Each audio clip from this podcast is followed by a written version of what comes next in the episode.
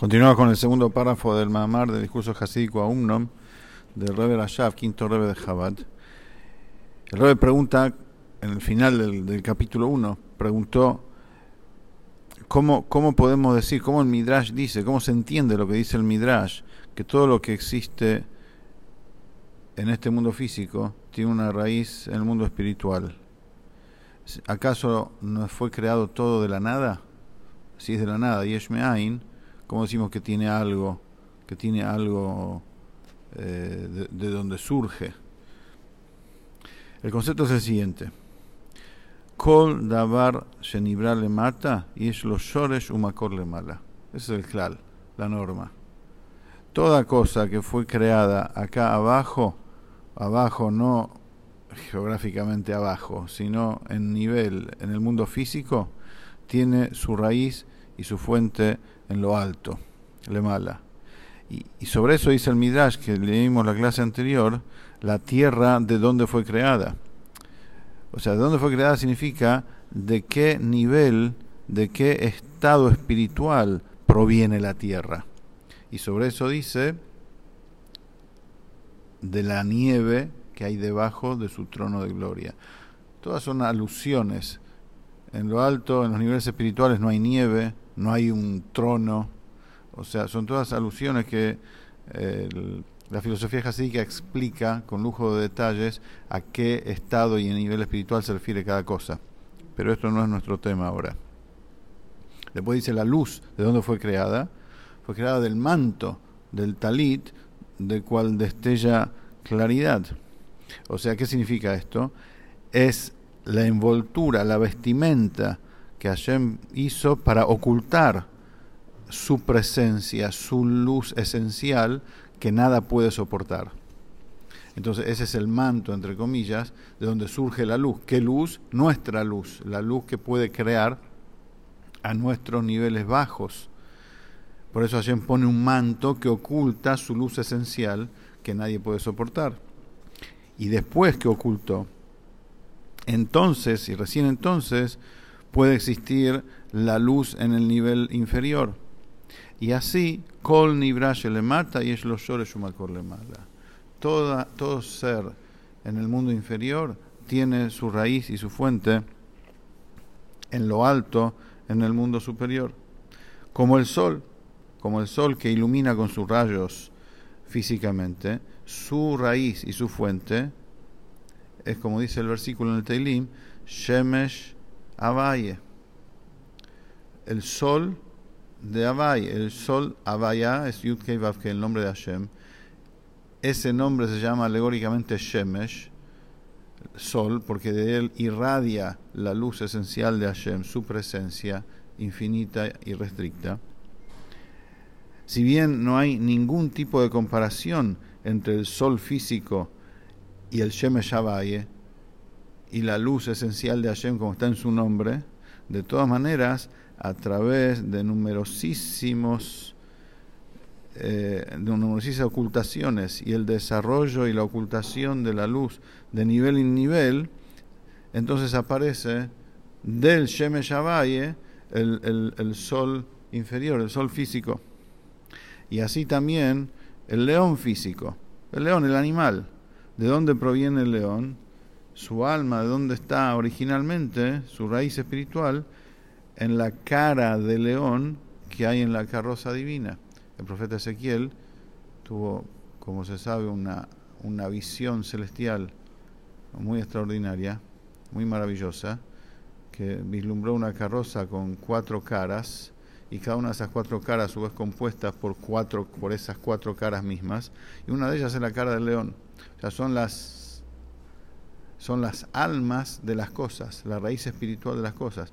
Entonces, si bien no hay punto de comparación entre esa cara, entre comillas, de león que hay en lo alto, en la dimensión espiritual, en la, en la carroza divina que vislumbró el profeta Ezequiel, con el león, con el león, con el, con el animal, el animal es una bestia salvaje y el otro es es algo espiritual muy excelso que, que dice un cántico a Hashem junto con los ángeles, de todas maneras, la raíz espiritual del león es ahí. Porque de vuelta, no hay nada en lo bajo, en el mundo inferior, que no tenga su raíz en el mundo superior, en lo alto. Y a través de, numeroso, de un desarrollo por numerosos estados y ocultaciones y contracciones y restricciones de la luz, aparece el león, el león en el mundo físico. Sobre esto hay un dicho de los sabios que dice literalmente,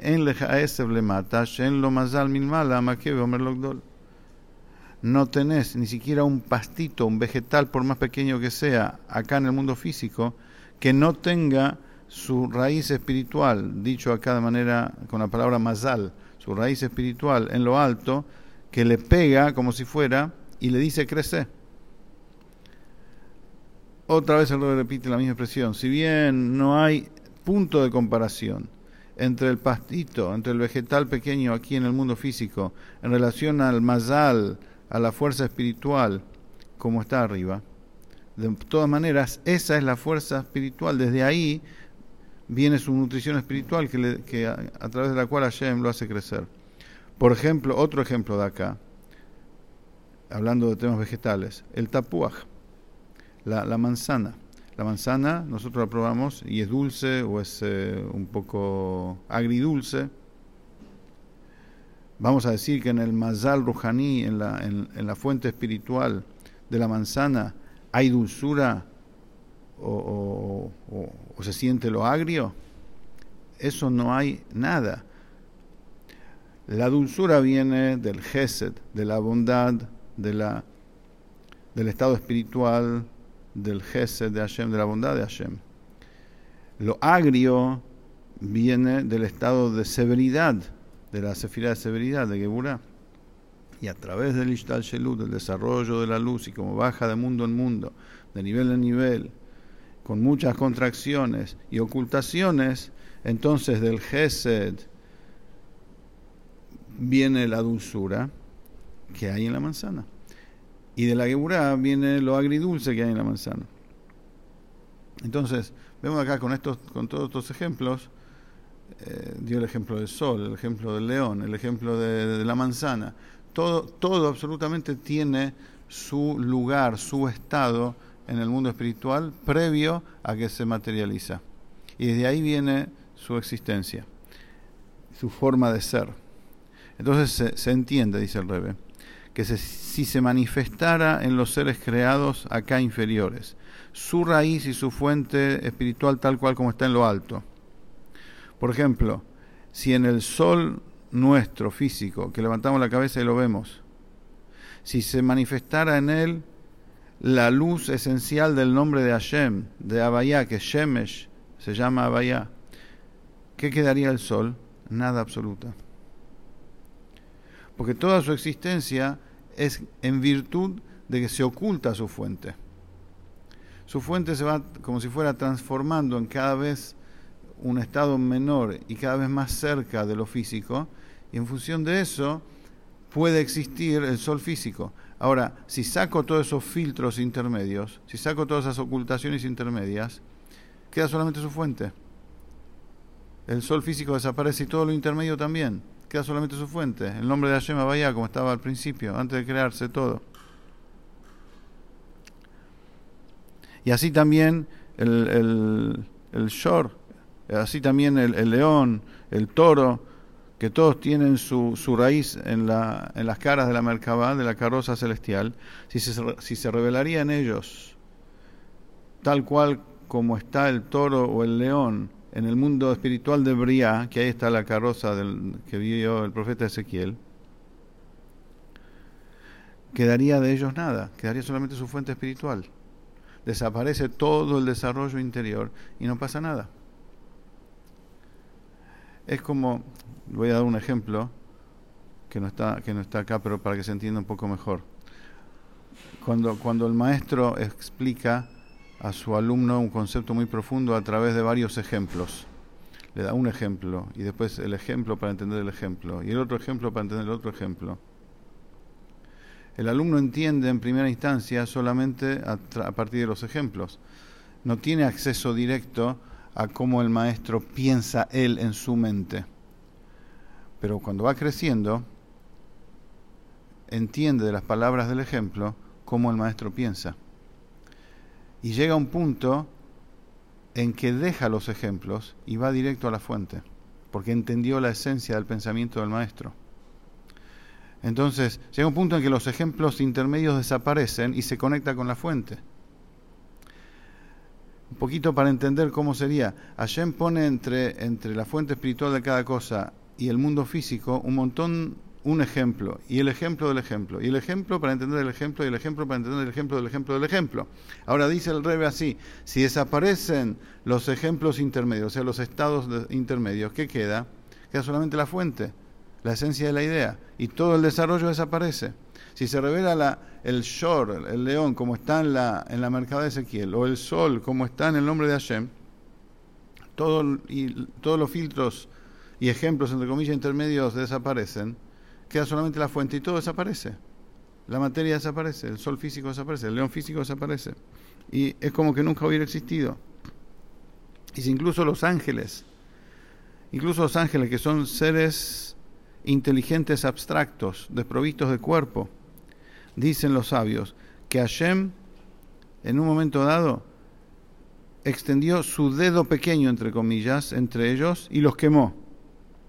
Dedo pequeño significa que reveló un poquitito más de la cuota espiritual que ellos necesitan para vivir, reveló un poquito más de eso y se volvieron nada. Los quemó, desaparecieron. Con mucha más razón, algo físico. ¿Por qué?